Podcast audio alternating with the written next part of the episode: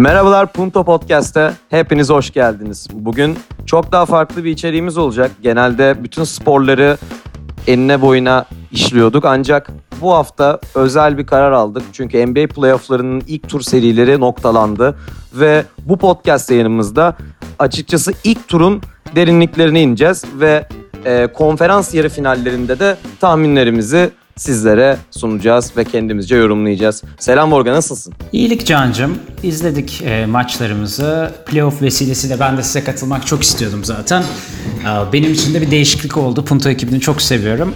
E, gayet keyifli bir podcast çekmeyi bekliyorum. O bizim için bir mutluluk aynı zamanda. Bizler çok teşekkür ederiz bize katıldığın için. Ve e, podcast'te ilk defa ağırladığım bir başka ekip arkadaşım Berke. E, senin de halini hatırını sormak isterim. Nasılsın? Selamlar herkese. Merhaba Can. Ben de çok mutluyum. Teşekkür ederim. Sana konuk olduğum için ayrıca mutluyum. Umarım güzel bir yayın geçireceğiz. Süper. E, o halde tam böyle playoff serilerimize girmeden ya ben bir merakımı gidermek istiyorum. Yani sıra sıra soracağım. Önce Vorga'ya soracağım. E, çünkü o asıl Punto ekibimizden olmadığı için ve bugün bizimle olduğu için her zaman ilk ona söz hakkı vermemiz gerekiyor diye düşünüyorum. Aa, çok incesiniz. Vorga en sevdiğin NBA oyuncusu kim ve tarihten en sevdiğin takım kimdir? Bu soruları önce senden bir alalım. E, NBA oyuncusu tarihten mi mevcut oyunculardan mı birini istersin? Ya nasıl istersen. Yani ikisinden de söyleyebiliriz. Aa, Valla NBA tarihinden en sevdiğim basketbolcu rahmetli Kobe Bryant. Kendisi e, çocukluğum boyunca bana ilham vermiş e, bir basketbolcu. Onun haricinde mevcut oyunculardan da e, zor bir soru. Sevdiğim pek çok oyuncu var ama Lillard diyebilirim sanırım sevgi bazında. En sevdiğim takımsa tabii ki e, şu an damarlarımı kessem muhtemelen altın ve mor akar. Doğma büyüme bir Lakers taraftarıyım. Çok güzel. Berkeciğim e, senden de alalım. En sevdiğin oyuncu, en sevdiğin takım bilgilerini. Ondan sonra da yayınımıza devam edelim istiyorum. Vallahi ben ben de aslında yani ağır bir LeBron taraftarıyım diyebilirim yani. Ben çocukluğumdan beri aslında LeBron'la büyüdüm. Yani sürekli onu izliyorum. Onun yaptığı istatistikleri izliyorum, sürekli takip ediyorum. Vurduğu smaçlar, maç başı sayıları vesaire bunlar beni çok etkiliyor. Özellikle fiziğiyle fark yaratıyor olması çok daha ilgimi çekiyor. O yüzden ağır bir LeBron taraftarıyım diyebilirim. Öte yandan takım olarak da ben Vorga gibi çok ağır bir Lakers taraftarı değilim. Ama baktığımız zaman ben de tabii ki Lakers'ı seviyorum. Geçmişim işte ben çocukken Kobe'nin o yaptığı efsanevi e, smaçlar vesaire çok ilgimi çekiyordu. O yüzden aslında ben de ufaktan bir Lakers taraftarıyım diyebilirim ama tabii Vorga kadar fanatikliğim yok. Dilerseniz ben de söyleyeyim. Ben de bir Derrick Rose taraftarıyım. E, herhangi bir NBA'de Oo. takım desteklemiyorum. Derrick Rose nereye? Ben oraya diyeyim. Detroit Pistons'tayız şu anda ama ya bu sene sonunda nereye gideceğimiz belli olmaz. Forma değiştirebilirim her an. E, deyip dilersen playoff öncesi elenmiş takımları bir kenara bırakıp playoff'a bir dönüş yapalım artık.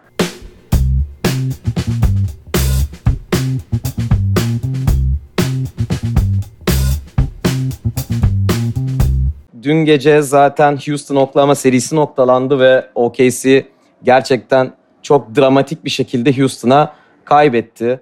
Chris Paul triple double yaptı ve genel olarak Vorga sana soralım. Ee, nasıldı sence Houston small ball oynadı. OKC bir aslında sene başında hiç öngörülmemiş bir takım bu seviyelere gelmesi. Senin seri hakkında görüşün nasıl? Çok merak ediyorum. Çok doğru söylüyorsun ya e, bir istatistik vardı. E, öncelikle ya Lugens Dort'a ben e, bir şapka çıkartmak gerektiğini düşünüyorum. Yani her ne kadar Oklahoma elense de ne oynadı son maçta? Hem savunmada Harden'ı tut sen, hücumda çatır çatır üçlükleri sok. Açıkçası ben böyle kalibrede bir oyuncu olduğunu bilmiyordum. E, yani Chris Paul maç esnasında gördüm son çeyrekte LeBron ve Jerry West'i geride bırakarak şey olmuş playoff'ta 7. maçında triple yapan en yaşlı oyuncu olmuş. E, bu bence önemli bir istatistik ve senin de dediğin gibi aslında. Yani 2-0 öndeydi Houston seride playofflarda ve Oklahoma City'nin aslında burada olması olmaması e, gerekiyordu belki de. Beklenmiyordu. Bu yeni sistem bubble sistemi olmasaydı şu an belki de bu eşleşmeyi izleyemeyecektik. Muhtemelen izleyemeyecektik. Ama yani inanılmaz bir seriydi. Özellikle Chris Paul'un başlangıçta o kadar da serinin içinde olmayıp şu son iki maçta yaptıkları yani şapka çıkartmak lazım dediğim gibi. Vallahi sana gerçekten katılmamak elde değil. E, Lugens Dort kısmından bir e, an anlatmak istiyorum. Ben maçın 3. çeyreğin ortasında uyuyakaldım bu arada. E, çünkü o kadar fazla büyük bir yo- yoğunluk olduğu için sabah 4. çeyreği ayrıyetten izlemek durumunda kaldım. Ama yani Lugens Dort ikinci çeyrekte ben zaten Punto grubuna da mesaj attım. Ben, ben böyle bir şey görmedim dedim. Çünkü Houston savunmada Lugens Dort'u boş bırakıyordu. Lugens Dort zaten o sayede çok fazla şans yakaladı ve bu kadar aslında top kullanan bir oyuncu da değildi. Ki zaten kariyer rekoru yanlış bilmiyorsam 30 sayı Lugens Dort. Hatta e, undrafted olan, ben de bir istatistik ekleyeyim. Undrafted olan bir oyuncu bir playoff maçında ilk defa 30 sayı ve üstü atmış oldu. Böyle de bir istatistik ekleyelim bu seriyle ilgili. Dilersen Vorga Lakers Portland serisinden de bir kısa bahsedelim. Çünkü Houston Lakers'ın rakibi olacak. O yüzden ilk tur serilerinden biraz da Lakers'a dönelim. Sence ilk maç sonunda Portland kazanmıştı ve sonra zaten seri 4-1 Lakers'ın lehine dönmüştü. Portland o ilk maçta e, rakibinin daha doğrusu Lakers'ın 32'de 5 üçlük atmasından ötürü Lakers'ın kazandığını düşünmüştüm ben açıkçası ki nitekim yani bizim grup içinde konuştuğumuz şeyler doğru çıktı ve e, Portland diş geçiremedi.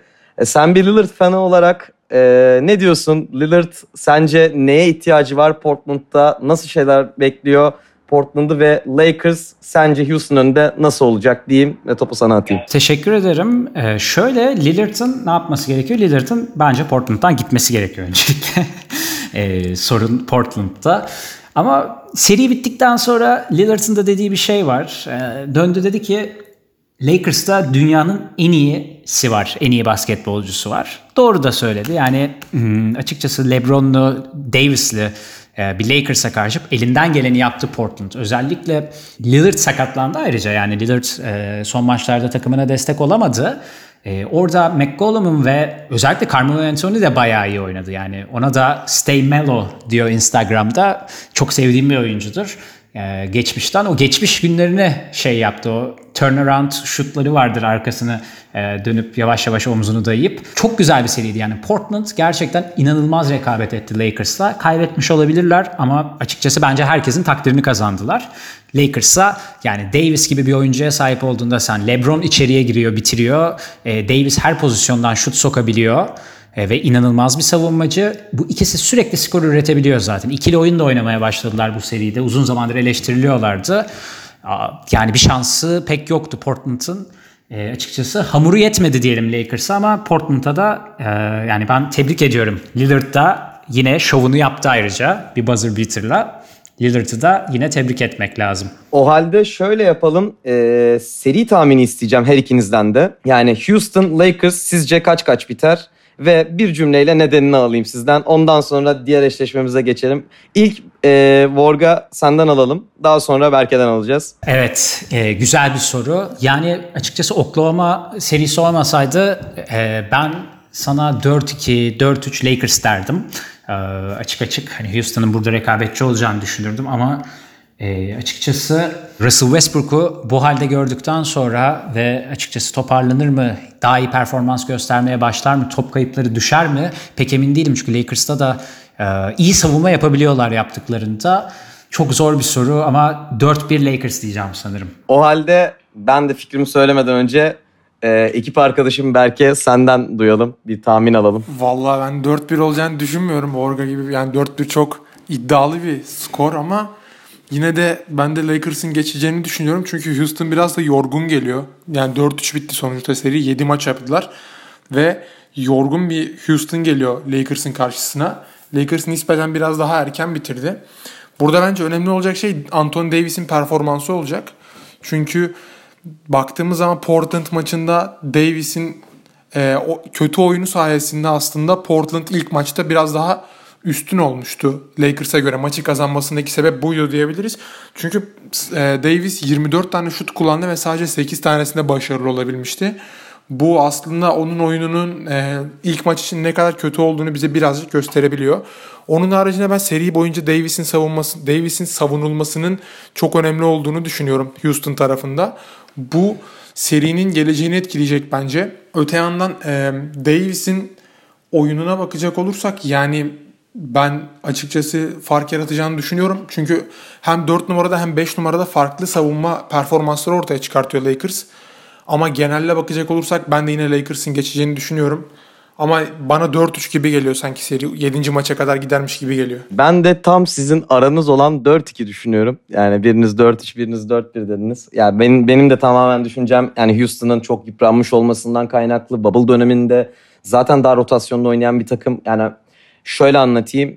Ee, zaten 7-8 oyuncuyla oynuyorlar. 8. oyuncu bile bazen devreye bile girmiyor. Ortalama Harden maç başı 42-43 dakikalar oynadığı için ya bu seride bir yıpranma söz konusu olacak diye düşünüyorum ben de. Ama tahminim 4-2 çünkü bence Houston Lakers karşısında small ball'dan birazcık taviz belki verebilir. Mesela Tyson Chandler ve Isaiah Hartenstein'ı bile kadroya sürebilirler çünkü e, Lakers zaten ana planda çift uzun oynayan bir takım. Ya tabii ki göreceğiz D'Antoni ne yapacak ama e, ben böyle bir ihtimalinde olabileceğini düşünüyorum diyeyim. Ve dilerseniz Bir şey eklemek istiyorum bu noktada. Lütfen gel. Bence bir cevap hakkı doğdu burada.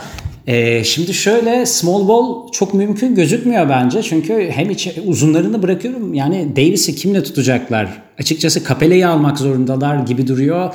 Capela olduğunda small ball oynayamıyorlar ve o iyi oldukları çatır çutur soktukları üçlüklerden biraz esasında vermek zorundalar.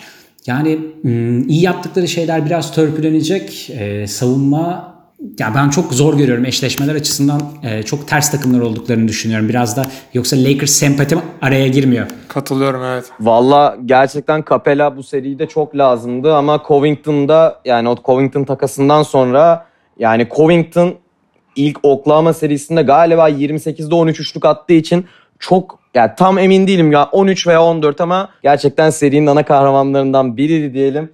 Oraya da bir virgül koyalım. Dilersen Berke şimdi senle devam edelim. Senden bir Jamal Murray, Donovan Mitchell duellosunda bence önce e, mağlup olan taraftan başlayalım. Çünkü Donovan Mitchell gerçekten o kadar beni üzdü ki o kadar buruk bir hikaye bıraktı ki ben de ilk onu konuşmak istiyorum. Dilersen sen öyle başla. Abi evet yani baktığımız zaman son maçlarda gayet iyi bir performans sergiledi yani. Her şeyi yaptı adam ya. Gerçekten sahada vardı resmen yani ve adam yüreğiyle oynadı resmen. Ama maalesef kaybettiler yani basketbolda olabiliyor böyle şeyler yani. Top potadan içeri şeyden çemberden içeri girmediği zaman yapabilecek bir şeyimiz yok. Ama kesinlikle yani şapka çıkartmamız gerekiyor. Çok iyi bir performanstı. Ben gerçekten yani hayretle izledim. Mükemmeldi yani. Ben de sana şöyle söyleyeyim. Bu eşleşmede Jamal Murray kaybetseydi sana diyecektim ki Jamal Murray ile başlayalım. Çünkü hani özel bir Utah sevgim yok ya da özel bir Denver sevgim yok. Hani 2005 Denver takımını çok severdim. Iverson'lı, Carmelo'lu. Vorga'ya da buradan tekrardan selam olsun Carmelo Anthony derken. İşte çok sevdiğim oyuncular. Evet Iverson'a da ayrı bir şey yapmak lazım. Onu da çok severim. Tabii.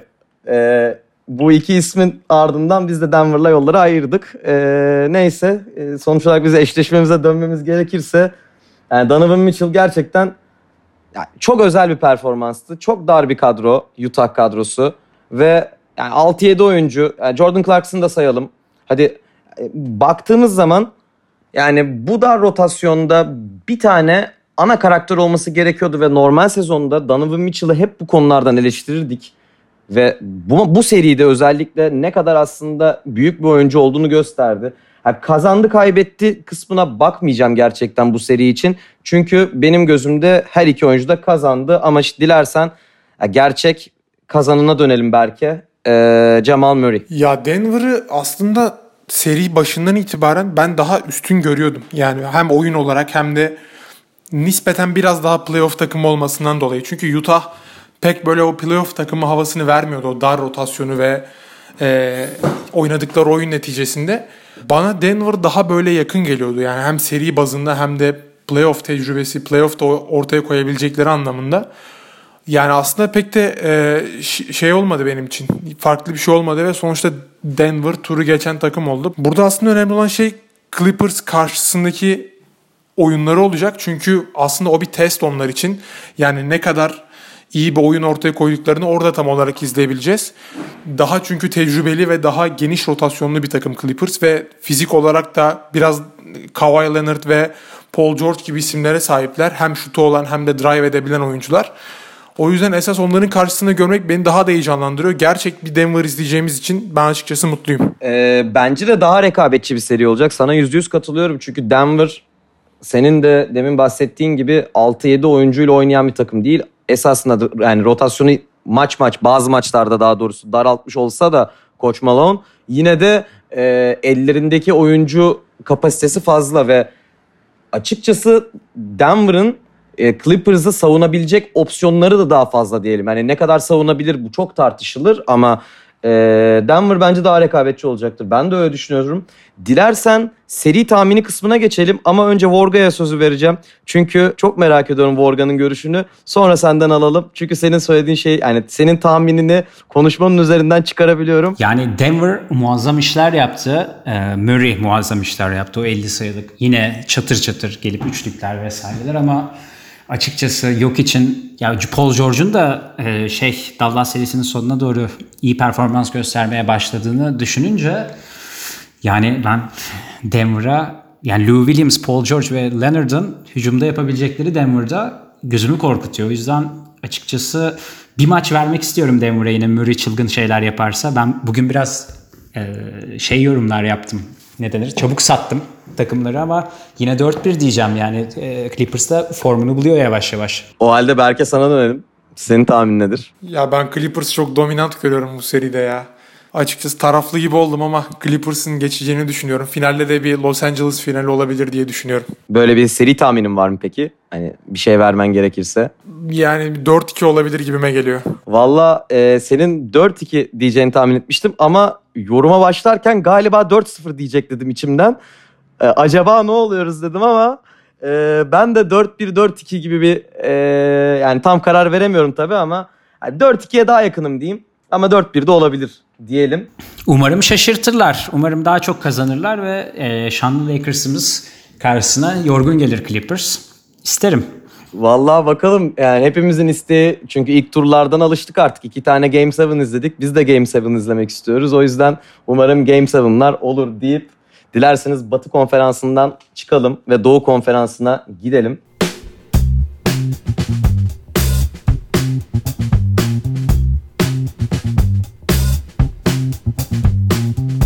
Doğu konferansında ilk başta koçların kapışması olarak da adlandırabileceğimiz Boston-Toronto eşleşmesi. Boston 2-0 önde. Gordon Hayward'ın olmamasına rağmen açıkçası Boston ilk iki maçı alarak ben bu seride iddialıyım mesajını verdi. İlk maçta çok erken bir şekilde maça dominasyon koyan Boston ikinci maçı ise bayağı kafa kafaya oynadı. Genel bir seri yorumu bir Boston endeksi yorumunu Vorga'dan alalım. Ya evet şimdi e, ya biraz öncesine de bakmak lazım. Şimdi ikinci tura bunlar 4-0 4-0 silip süpürüp rakiplerini gelen takımlar. E, ama Toronto e, Durant'siz, Irving'siz bir Brooklyn'i aslında süpürdü. E, Boston Philadelphia'yı sürpriz bir şekilde 4-0 süpürdü. Yani turu geçmesi tek başına sürpriz değil ama Philadelphia güçlü bir adaydı. E, ve duramadı karşısında. Zaten e, Embiid sonra Twitter'dan çok e, pasif agresif tweetler de attı bu konuyla alakalı. E, ama Boston açıkçası e, gayet formda gözüküyordu. Toronto'da hani geç son son şampiyon sonuçta ama artık Leonard'sız bir son şampiyon.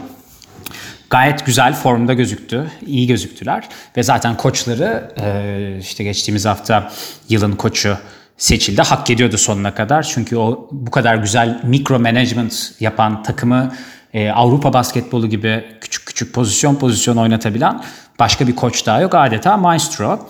Ama şöyle bir durum var. Boston'a geldiler. Boston'da da yani e, evet dediğin gibi eksikler var. Gordon Hayward yok ama Jason Tatum ve Brown'un bu sene oynadıkları basketbol 48 galibiyet aldılar e, işte Bubble'a kadar ama o basketbol bambaşka bir şey anlatıyor. Özellikle Tatum. Keza Kemba da e, şey değil. Yani Smart'ından bütün takım gerçekten bir şeyler, olgunlar yani. Şampiyon olabilecek bir takım havası veriyorlar. Güzel bir şekilde İlk maçı kazandılar zaten. Hani ilk maçta pek zorlanmadılar. İkinci maçta Toronto gerçekten çok iyi oynadı. Ama Tatum vardı orada da 30 küsür sayı attı. Açıkçası şimdilik böyle gidiyor seri. Göreceğiz yani çok e, büyük konuşmak istemem. Toronto iyi performans gösterdiği için şimdilik çok büyük konuşmayayım Boston adına. Ama Boston gerçekten iyi. Vallahi ben de bir iki şey eklemek istiyorum. Dediklerine son derece katılıyorum. Hele hele Toronto'nun rekabette hala daha varım mesajı vereceğine benim de inancım tam diyeyim sana ve aslında e, serinin ilk maçını geçmek istiyorum. Çünkü değerlendirme yapma açısından bence çok doğru bir karşılaşma değildi. Yani ilk çeyrekten momentumu alan Boston'ın vitesi 5. viteste devam edip maçı maçı sonuna kadar domine etmesi olarak yorumlayabileceğimiz maçtı ama ikinci maçta bence çok büyük bir karakter ortaya çıktı. Çünkü Marcus Smart gibi bir oyuncunun biz bu insanı düşündüğümüz zaman bu oyuncuyu düşündüğümüz zaman iki sene önce bir Marcus Smart'ın bir maçta çıkıp 8 tane mi üçlük attı 7 tane mi üçlük attı tam olarak emin değilim ama e, Bir, bir sürü attı. Yani sayısını çok ben attı. de şey yapmıyorum ama çok Gerçekten önemli çok anlamda attı. çatır Yani çatır son çeyrekte sayamadım şimdi. Gecede geç saatteydi ama yani onun momentumuyla ne oluyoruz e, gibi bir şeye girdim ve Bir, ger- galiba bir 4-5 tane üst üste soktu ama yani böyle ayrı üst üste soktu sonra bir foul mü aldı bir şey oldu. Yani hani çok enteresan bir andı. Beklemezdim Marcus Smart'tan. ve yani bu üçlüklerin iki tanesini hatırlıyorum. Sol çaprazdan attı özellikle bir tanesini hatırlıyorum. Ya el üstü üçlükler sokuyor ve Marcus Smart hani iki sene önce üçlük atmaya çekinen ve daha çok yani savunmasıyla yani 1-2-3-4'leri savunabilmesiyle ön plana çıkabilen bir oyuncuydu. Boston'ın Draymond Green'i gibi bir adamdı. Gerçekten öyle. Ee, Draymond Green'in küçülmüş hali gibi ama aslında misyonu aynı. Çok benzer yani. Son derece katılıyorum ki bir şey daha söylemek istiyorum. Yani maç sonunda iki takımın da birbirine maçı hediye edecek fırsatlar verdiğini söyleyebilirim. Çünkü Jalen Brown'un kaçırdığı, Van Fleet'in kaçırdığı yani ya son maç sonunda olmayacak işler oldu ki bu iki takım NBA'in belki de yani en küçük ayrıntılarına kadar basketboluna önem veren takımları. Çünkü zaten Brad Stevens ve Nick Nurse'un nedenli koçlar olduğunu biliyoruz ve yani minör ayrıntılara ne kadar özen verdiğini, özen gösterdiğini çok iyi biliyoruz. E, ama dilerseniz e, çok çok merak ediyorum. E, sizce seri 2-0 ama e, Toronto geri dönebilir mi? Seri kaç kaç biter? Bir küçük bir yorum alabilir miyim? Borga senden. Açıkçası ben 4-2 diyeceğim. Ama bu diğer 4-2'ler gibi değil. Hani bu 4-2 demek değil ki bu 6 maç olacağını tahmin ettiğimi söylüyorum bu şekilde. Bu 6 maçın hemen hemen hepsinin başa baş geçeceğini de düşünerek bir 4-2 diyorum. Şöyle bir durum var sadece. Oyun sona yaklaştığında yani baş başa bile gitse ya Boston'da bu gerçekten e, Tatum'un liderlik rolü bulunduğu mevcut pozisyon beni çok etkiliyor. E, diğer tarafta Siakam hani iyi performans sergiliyor. Gelecekte de eminim çok konuşacağız ama henüz orada değil. Takımda çok iyi veteranlar var ama hani son noktada o Kawhi'nin eksikliğini şeyden tabii ki çok fazla eksikliğini hissediyorlar ama o son anda masaya yumruğunu vuracak bir oyuncuların olmaması onlara biraz bir de Boston gibi bir rakibin karşısında sıkıntı getirecektir ve 4-2 olacaktır diyorum ama bence Portland'ı biraz önce takdir ettiğim gibi Toronto'yu da en sonuna kadar takdir edeceğim. Yani asla düşmeyeceklerdir. O halde Berke sana dönelim. Senden de bir tahmin alalım. Valla ben açıkçası Boston'ın aynı momentumla devam edeceğini düşünüyorum. Yani her ne kadar seri veya maçlar baş başa gidecekmiş gibi gözükse de ben yine de Boston'ın aynı şekilde momentum yakaladığı gibi bitireceğini düşünüyorum. Yani bana da 4-2 gibi geliyor ama 4-2 Boston kazanır gibi düşünüyorum. O halde ben de şöyle söyleyeyim. Ben biraz sizden farklı düşünüyorum. Ben Toronto'nun bir hikaye imza atacağını. Tabii ki Game 3 bence bu işi belirleyecek eğer benim dediğim senaryoya göre. Eğer Game 3 çok büyük bir aksilik olmazsa Toronto'nun kazanmasını bekliyorum. Ve serinin kesinlikle Game 7 olacağını düşünüyorum diyeyim.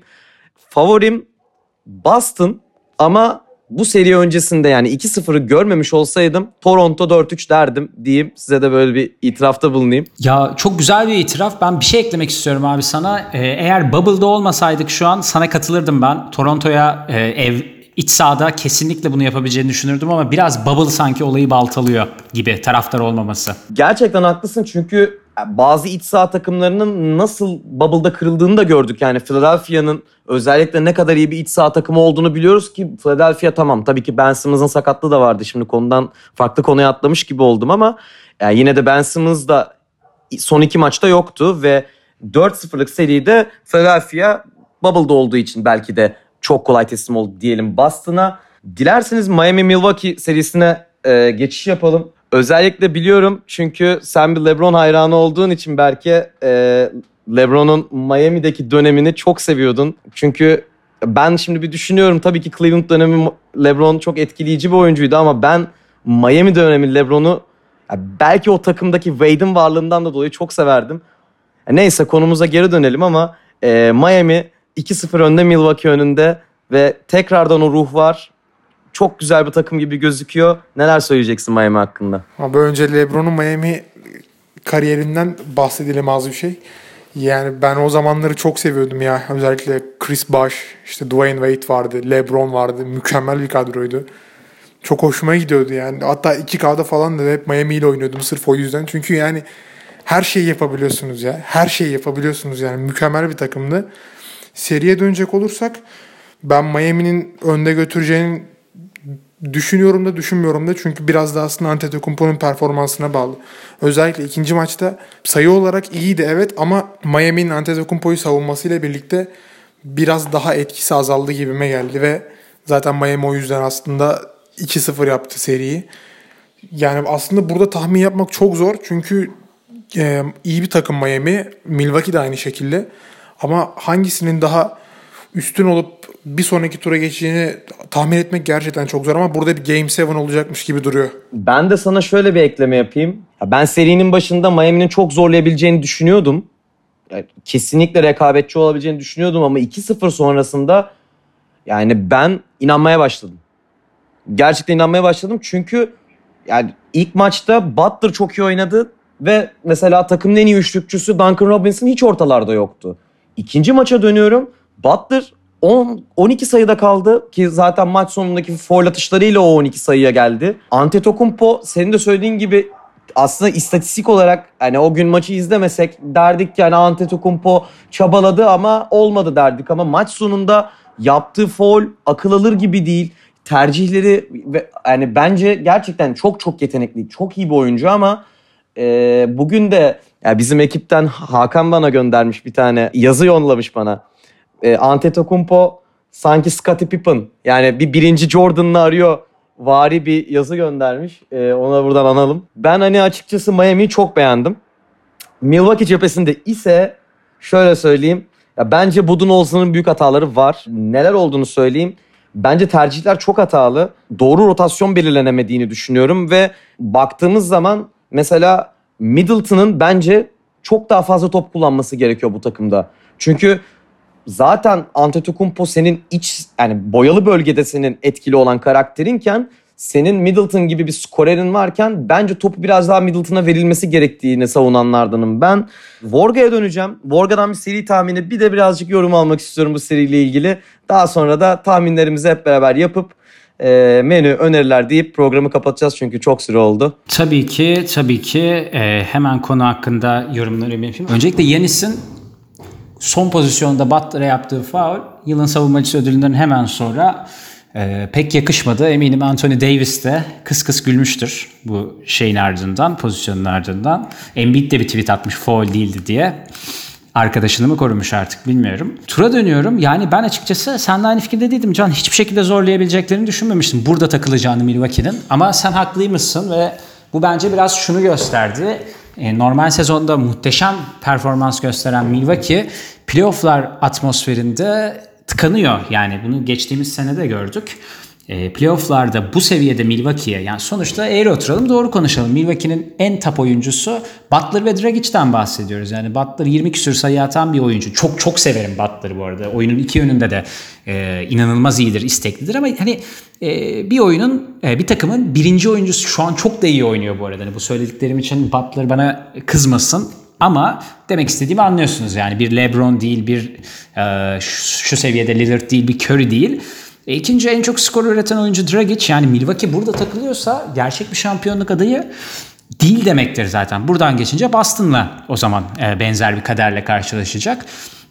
Yani e, açıkçası ben yine geçebileceğini düşünmek istiyorum Milwaukee'nin turu. Hani 7 maça gidecek ve Milwaukee 4-3'te kazanacak diyorum ama bu şey değil yani tersi de olabilir. E, anlam veremiyorum yani bu seride Milwaukee'yi kınıyorum ayrıca. Ben de sana şöyle bir ekleme yapayım. Maçın sondan bir önceki pozisyonunda Dragic tam elini kaldırıyor ve hakem o kadar büyük bir skandal bir kararı imza atıyor ki bence o Embiid'in tweet'i sanki hani idare etti gibi yani ona foul çalan insan ona da foul çalmalıydı gibi bir algıdan dolayı olabilir diye düşünüyorum diyeyim.